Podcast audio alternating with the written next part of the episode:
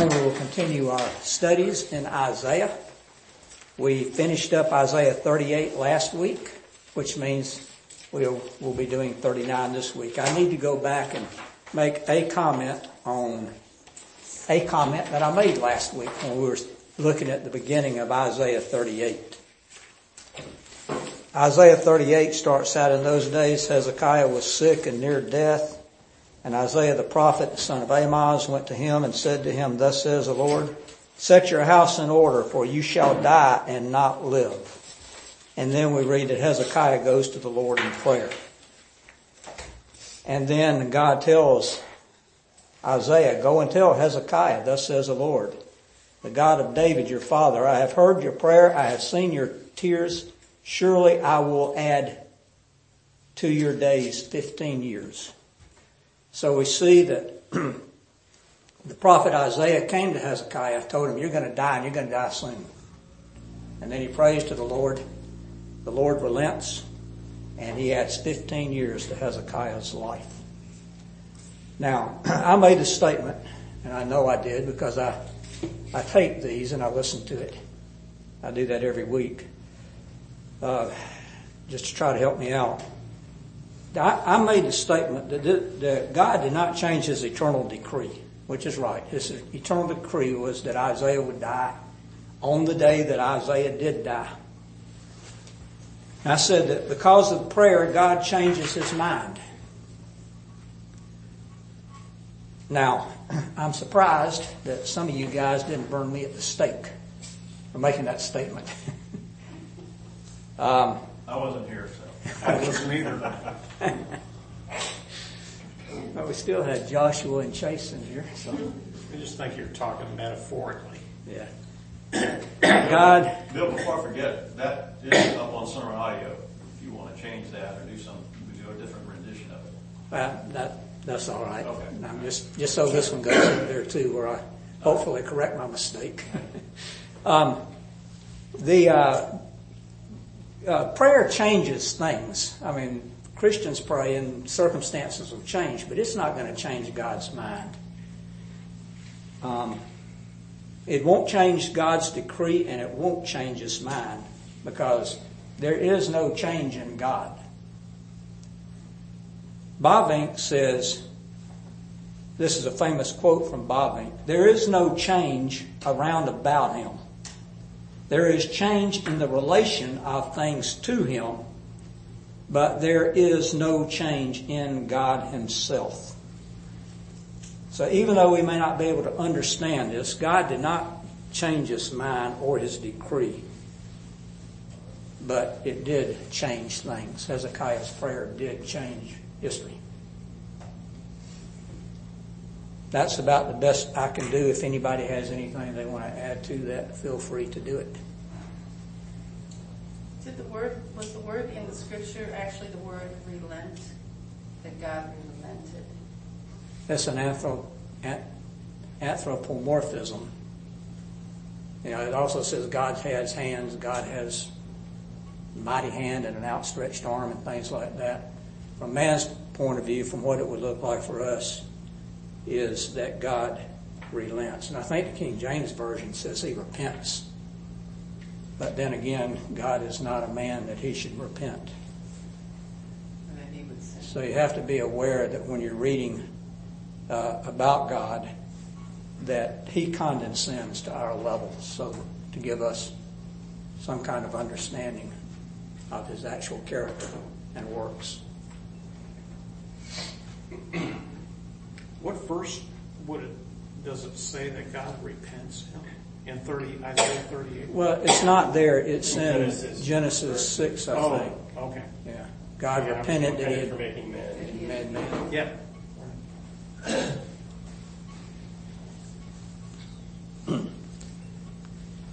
All right, so that brings us up to chapter 39. Remember, we're in a kind of a four chapter interlude here, um, where we had basically prophecies for the first 35 verses of Isaiah.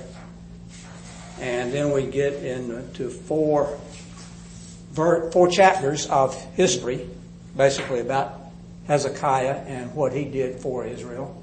and what he did, I mean, for Judah and what he did against Judah, which is what we'll see today. Uh, and then uh, beginning back in chapter 40, we go back to more prophecy. So we're in a four chapter historical interlude here, and we should finish that up today. Okay, chapter 39. 39 is not a very long chapter. It's eight verses. And uh, we will we will start with Laura today. If that's okay with you? Sure. Okay. Uh, chapter 39, read the whole chapter, which is eight verses. Okay, excuse me if I mispronounce things. Soon after this, Merodach Baladan, son of Baladan, king of Babylon, sent Hezekiah his best wishes as a gift. He had heard that Hezekiah had been very sick and that he had recovered. Hezekiah was delighted with Babylonian envoys and showed them everything in his treasure houses, the silver, the gold, the spices, and the aromatic oils. He also took them to see his armory and showed them everything in his royal treasures. There was nothing in his palace or kingdom that Hezekiah did not show them. Then Isaiah the prophet went to King Hezekiah and asked him, What did those men want? Where were they from? Hezekiah replied, They came from a distant land of Babylon. What did they see in your palace? asked Isaiah. They saw everything, Hezekiah replied. I showed them everything I owned, all my royal treasures. Then Isaiah said to Hezekiah, Listen to this message from the Lord of heaven's armies. The time is coming when everything in your palace, all the treasures stored up by your ancestors until now, will be carried off to Babylon. Nothing will be left, says the Lord. Some of your very own sons will be taken away into exile. They will become eunuchs who will serve in the palace of Babylon's king.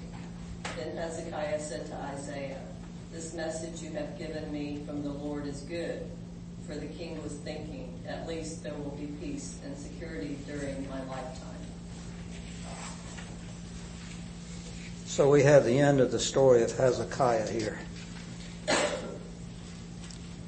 Um, this chapter takes place after Hezekiah recovers from his illness. That is obvious because the uh, king of Babylon um, sent letters to him congratulating him on recovering.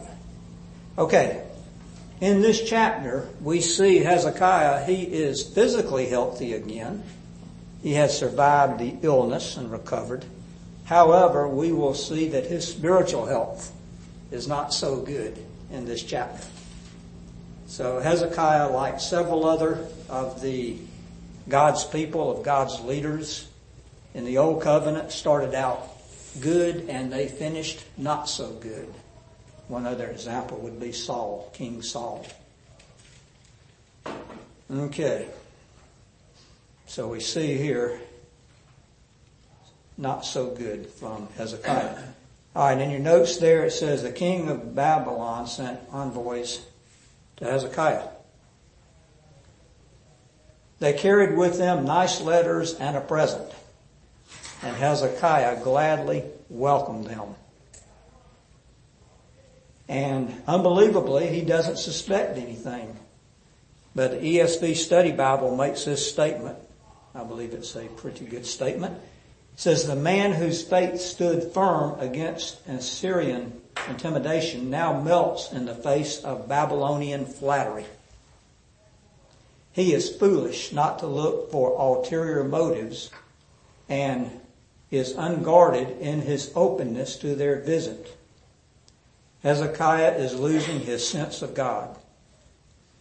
So we see these people coming, well wishers from Babylon. Babylon always represents everything bad in scripture.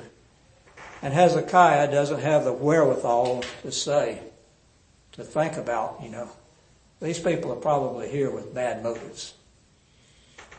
And he didn't even go to God in prayer. Verse 2 says he was pleased with them and showed them all, all the treasures as we read later on. He showed them the whole wealth in the temple and all of Babylon, best I can tell from reading this. And, you know, you're, you're our good friends. Let me show you how rich we are. You, you know, you're doing good in supporting me. I'm a, we, we're a rich country. okay, I want to read um, a couple of things that Ray Ortlund has to say about this that I think is good insights. Um, let's see, okay, get the right page here. He says Hezekiah feels flattered, and flattery is hard to resist. His sense of self-importance is clouding his sense of God's importance. These envoys have come such a long way from such a important country to gush over me. He is blind to their true intent. Babylon, Babylon is no friend. Throughout the Bible, Babylon is a cipher of everything wrong with the world, everything against God. But instead of asking himself what the Babylonians really want, Hezekiah opens up to them. And he makes a point of application here. He says, some Christians live too long. they die right on time, really, though, right? Yeah, Yeah. exactly. But I guess he's talking just spiritually. Some, some Christians live too long. It's better to die prematurely and honorably than to live long enough to betray the cause of God in our generation. Hezekiah would have been better off dying in chapter 38. His faith, his honor, his responsibility.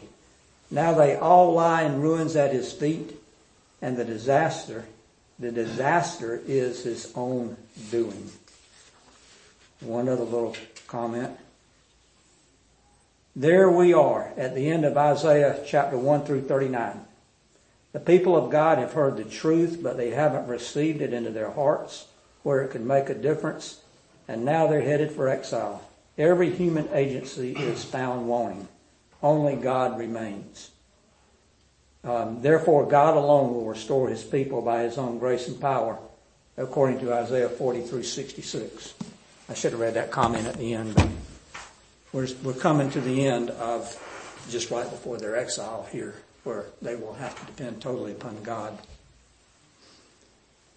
All right, so we see the foolishness of Hezekiah, and then back to your notes. Uh, Hezekiah shows them all the wealth of Judah. And then in verse 3, we see Isaiah the prophet went to King Hezekiah, said to him, What do these men say? And from where did they come to you? So Hezekiah said, They came to me from a far country and from Babylon. And then he says, Isaiah asks him, What have they seen in your house? And Hezekiah says, Virtually everything. So immediately Isaiah confronted him in verse 3, but Hezekiah does not seem to be very concerned. And so what? It still hasn't dawned on him that these are probably spies. So in chapter, verse 6 rather, we see Isaiah tell him, Behold, the days are coming when all that is in your house and what your fathers have accumulated until this day shall be carried to Babylon.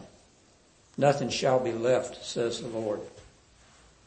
And so Isaiah gives Hezekiah the bad news. It will all be gone in verse 6. It will all be gone. However, in verse 7 he says it's not going to be in your lifetime. Because he says, they shall take away some of your sons who will descend from you, whom you will beget, and they shall be eunuchs in the palace of the king of Babylon. So, Isaiah, you're not going to be affected, but captivity is coming down, down the road here. And then Hezekiah is overjoyed. So Hezekiah said to Isaiah, the word of the Lord which you have spoken is good. For he said, at least there will be peace and truth in my days. I don't care, Lord, if you're dishonored. I don't care if people go into captivity. At least I'm going to be okay. I'm going to be okay. You will be dishonored, Lord God, and my people will go into captivity, but not on my watch. And my line's basically ending. I'm sorry, what? My line is ending. My house is ending. Yeah. My Yeah. sons are going to be carried off and turned into eunuchs. Yeah. Bill, Yeah. There's a pagan version of this uh, story, in one sense, the phrase, beware of Greeks bearing gifts. Few of you will know what that means. Beware of Greeks. Even when they bear gifts. Huh? Even when they bear gifts. You ever heard the Trojan horse? Especially when they're very. You want the Latin, is one of the Latin phrases I remember. Yeah. So, this guy is a self-esteem disaster. I mean, he thinks so highly of himself. I got mine. Yeah. I don't care what happens. It's amazing the difference in Hezekiah chapter 40 and Hezekiah chapter 36 and 37, isn't it? But Yeah. God knew all this. He knew how Hezekiah was going to respond. And, and yet, he gave him those extra 15 years from a human perspective. And he let there be peace during his lifetime, despite the way Hezekiah thought and behaved. It Doesn't seem fair, does it? Well, we, none of us want God to be fair with us, We want to be gracious with us. Just, Aren't there parallels to current politics? always. Yeah. So, well, you know, Hezekiah didn't lose his salvation, but he certainly uh, left this world without having a good name, I guess. Yeah, it seems He's certainly apostatized. verse 8 is worse than everything that came before from 1 to 7. I mean, his attitude there.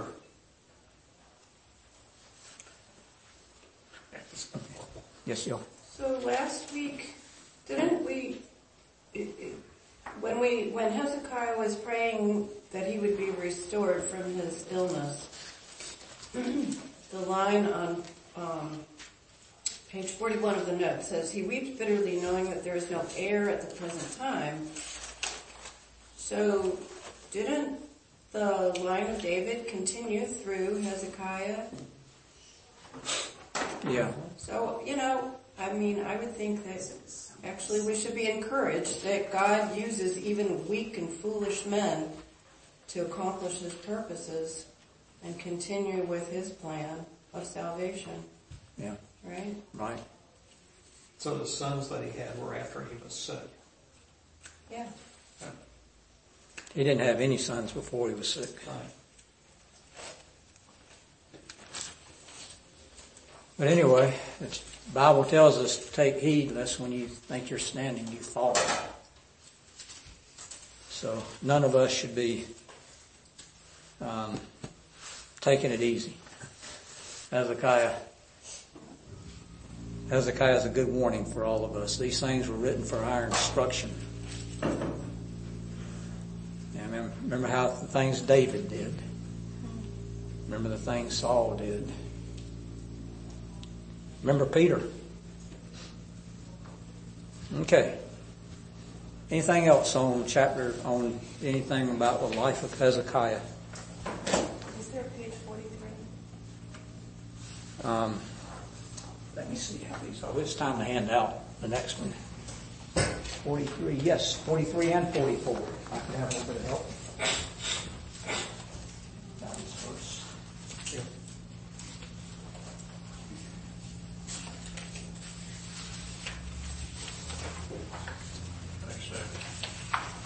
comment Hezekiah there, uh, claiming to be a person of faith. That's in thirty-eight. Please, O Lord, remember how I walked before you in faithfulness and with the whole heart. And then he was told he was gonna die and he wept. Uh, I, don't know, we don't have too many people today, we try to put ourselves in a place like that where people are told they're gonna die. You're, they're told, you know, your chances are bad, this kind of thing, you know, you're very sick. But he, uh, I, I don't think he had the faith. If he, if he did, he wouldn't be crying like he did. Did you give those out? Yeah. Yeah, um, we talked about the reasons that he was crying. Um, a lot of it was probably because the normal human reaction. You know, woe is me, I'm gonna die. Uh, at the time, he had no descendants. He Hadn't didn't- accomplished what he thought he would be. Right. Two big things. Number one, he thought, well, this country can't do without me because I'm a good king, which he was up to that time. And number two, when I die, that's the end of the seed line. I don't have anybody to succeed me on the throne.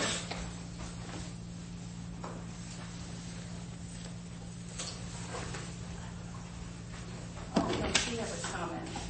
I was just gonna say that Hezekiah, I think a lot of people, well, maybe not you guys, but I think that sometimes you think that when things are going good and you're not having problems or that you're closer to God and when when trials come you can be further away. Of course it's the exact opposite, you know, where you really learn dependence on God, but I feel like that can be a natural tendency for Christians, especially if they're not like maybe covenantal in their theology. They think, oh, bad things are happening, you know, like I, you know, I must be further away, or maybe, you know, what did I do, or you know what I mean? And and especially as you get older, um, you know, looking forward to, you know, aging and then dying. Like I know when my mother, before she died, she was, uh, she suffered a lot in the hospital, but not one moment she, she always just wanted scripture.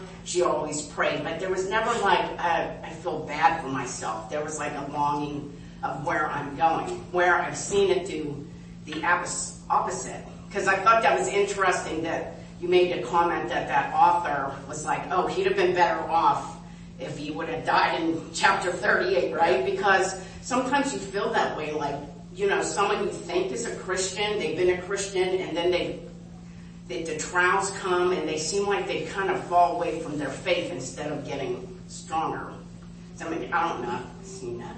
You know, especially, you know, you know, when more trials come, even as you, you know, get older. Yeah. I mean, everyone's gonna go through it, like we all have the common, I don't know. But I thought that, you know, when you're young, you kind of think, you know, maybe God loves me more than because I'm not having trials. And I think that is sometimes, you know, you hear the name it and claim it kind of theology, if you come out of that, that, you know, well, God mustn't, you know, God's not blessing you financially, you know, must be something you're not, you know. Yeah. Yeah, so, I don't know. Trials should drive us to the Lord. Yes. Yeah. Should push us back toward Him Mhm. if we're easing away from Him for some reason. Yeah. I heard this guy one time that people told me, the only reason you're going through what you're going through now is because God loves you. Mhm. And he said, well, I wish you didn't love me this much. but yeah, God, trials is how we grow. And that's what God uses for our growth. And, you know, we, we stumble. We all stumble. Peter stumbled. Um, but the thing about it is, and you know, David stumbled. But the, the true Christian will persevere. The one who perseveres to the end will be saved. It's, you know, it's a marathon. It's a long distance race, and we're to run with perseverance. Oh, and all those people that you named, Peter, David, even Hezekiah. When we're feeling like, whoa, I am such a lousy Christian. Yeah. Those are the guys that make you think, but I can come back. I'm in this race with other people. yeah, Yeah. exactly. We're all human, we're all sinners And that's why we have to. And that's why the author of Hebrews tells us not to forsake the assembling of ourselves together. Because we're to spur one another on and encourage one another. Because the race is hard. The pace is fast and the race is long. That's what God said. And we need each other. All right, good discussion. Okay, now that we've finished beating up on Hezekiah, we will move on to the next section. Uh, this is a break a major division in the book between Isaiah 39 and Isaiah 40. As your notes say, the first 35 chapters were prophecies to pre-exilic Judah. Next four chapters were historical. And now we come back to the prophecies, which are at this time directed to the exiles of Judah and actually the exiles of uh, Israel also. Both the northern and the southern kingdom are in exile. The southern kingdom went into exile in 586, I believe it was. All right. Orlando, will you read for us then the first two verses of Isaiah 40? Just two. Just two, yeah. Comfort, comfort my people, says your God. Speak tenderly to Jerusalem and cry to her that her warfare is ended, that her iniquity is pardoned, and that she has received them from the Lord's hand double for all her sins. All right, now, to set some context here, Isaiah, I mean, excuse me, the people of, God's people are in exile. Now, it's hard to see from our standpoint because we know what all happens. But these are people that they don't know. They, they don't know what's going to happen to them. They're not in the land. They're in a foreign land of a bunch of cruel and vicious people. They had been taken captive, the last of them in 586. And uh, so they've probably two questions. One, is the Lord willing to bring us back? And number two, is he able to bring us back? And we will explore both of these in Isaiah 40. Is God willing and is God able? Look back at Deuteronomy chapter 28.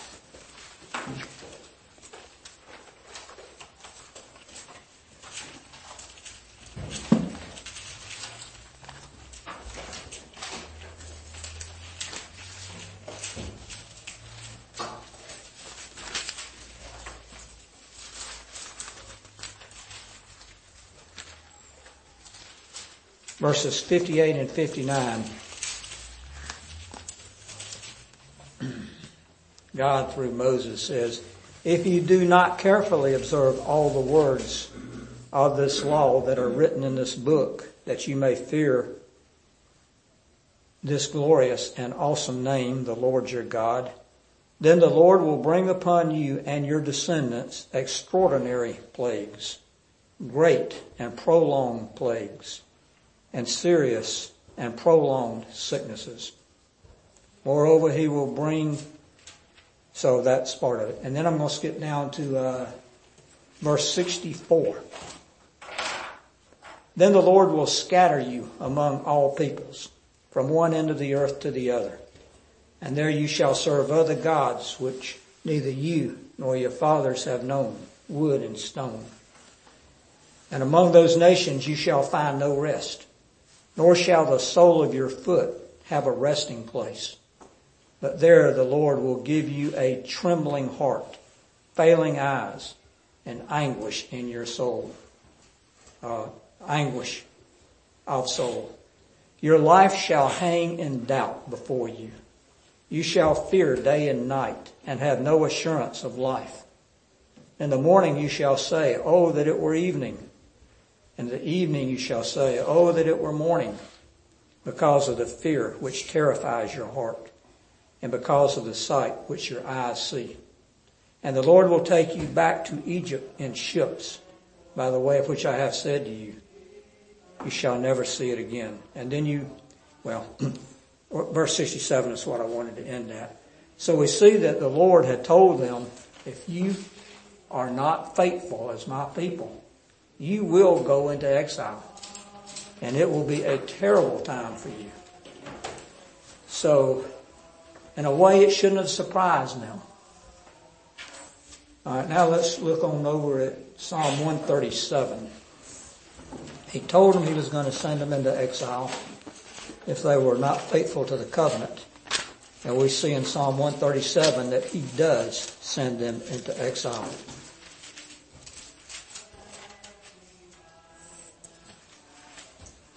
Psalm 137, Beginning of the psalm, by the rivers of Babylon, there we sit, yea, we wept when we remembered Zion. So they're in Babylon. They're weeping. We hung our hearts upon the willows in the midst of it, for there those who carried us away captive asked of us a song, and those who plundered us requested mirth or merriment, saying, sing us one of the songs of Zion. Then they say, how shall we sing the Lord's song in a foreign land? So they are in a foreign land. They are in exile. They are being treated very badly by the Babylonians. They're mocking God. They are mocking them. Sing us one of the Lord's songs.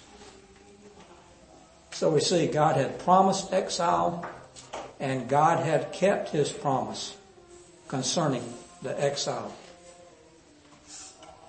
People, because they didn't believe God anyway, had no idea what was going to happen to them. So here in Isaiah 40, the people are in exile and Isaiah is prophesying about 150 years into the future, maybe up to 200 years in the future.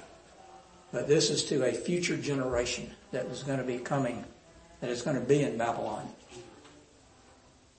So he goes ahead from 39, from chapter 39 to chapter 40, goes ahead about 150 to 200 years. One commentator states that he had pulled a Rip Van Winkle and had finally woken up after 150 years. Alright, now in verse 1, God is most likely addressing a heavenly court. And let's see, Joshua, if you look up for us 1 Kings 22, verses 19 through 23. And Darlene, Daniel 7, 9 through 10.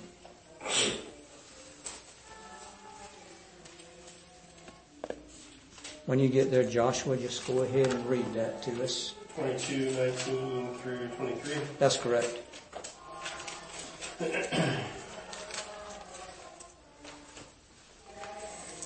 And he said, Hear thou therefore the words of the Lord.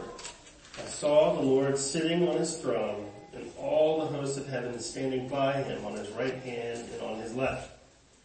And the Lord said, Who shall persuade Ahab that he may go up and fall at Ramoth Gilead? And one said on this matter, or on this manner, and another said on that matter. And there came forth a spirit and stood before the Lord and said, I will persuade him. And the Lord said unto him, Wherewith? And he said, I will go forth, and I will be a lying spirit in the mouth of all his prophets. And he said, Thou shalt persuade him and prevail also. Go forth and do so. Now therefore behold, the Lord hath put a lying spirit in the mouth of all these thy prophets, and the Lord hath spoken evil concerning thee. We're just looking at that just to see that this is a heavenly court. And another example would be now in um, Daniel 7 verses 9 through 10. I watched till thrones were put in place and the Ancient of Days was seated. His garment was white as snow, and the hair of his head was like pure wool. His throne was a fiery flame, its wheels a burning fire. A fiery stream issued and came forth from before him. A thousand thousands ministered to him. Ten thousand times ten thousand stood before him. The court was seated and the books were opened. Another example there of a heavenly court. So we see that's probably the same here where God says, if you're reading the King James or the ASV, which distinguishes between the singular and plural second person, it says, comfort ye, yes, comfort ye, my people. So it's in the plural. Bill, Yes. I'm not sure I understand how the connection between the verses that were just read in Isaiah 41 through 2 and how that tells us that this is in heavenly realm. Um, just to show that there is a heavenly court, and most commentators say that this is taking place, these words, in a heavenly court, such as was in Daniel 9 and uh, first the passage you read in First Kings. Yeah, I, I Those are just examples of heavenly courts. I know, but I don't understand how they got that out of the, the, the text that we're looking at. Um, That's what I mean. That's about the only only way you can look at it and make any sense out of it. Who who is being addressed? Who's comforting who? Yeah.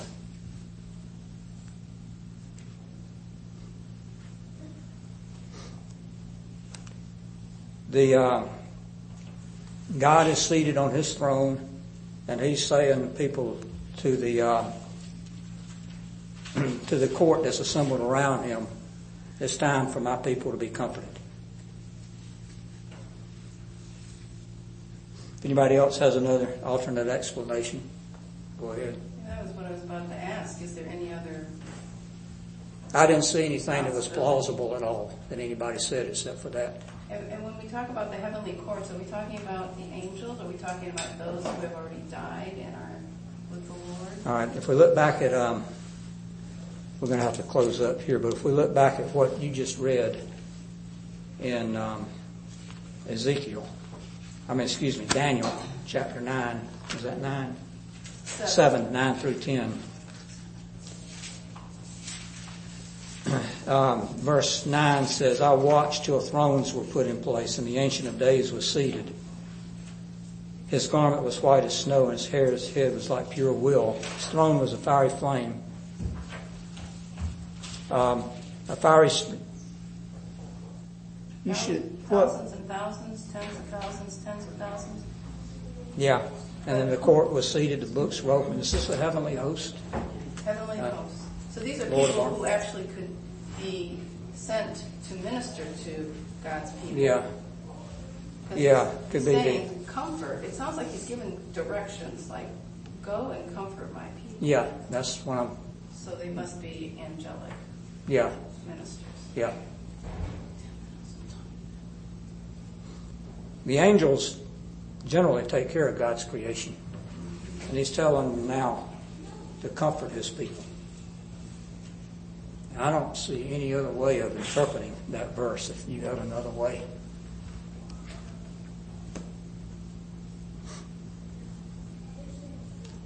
And it, it is a definitely a heavenly host. A thousand ministered to him, ten thousand times ten thousand stood before him, and the court was seated.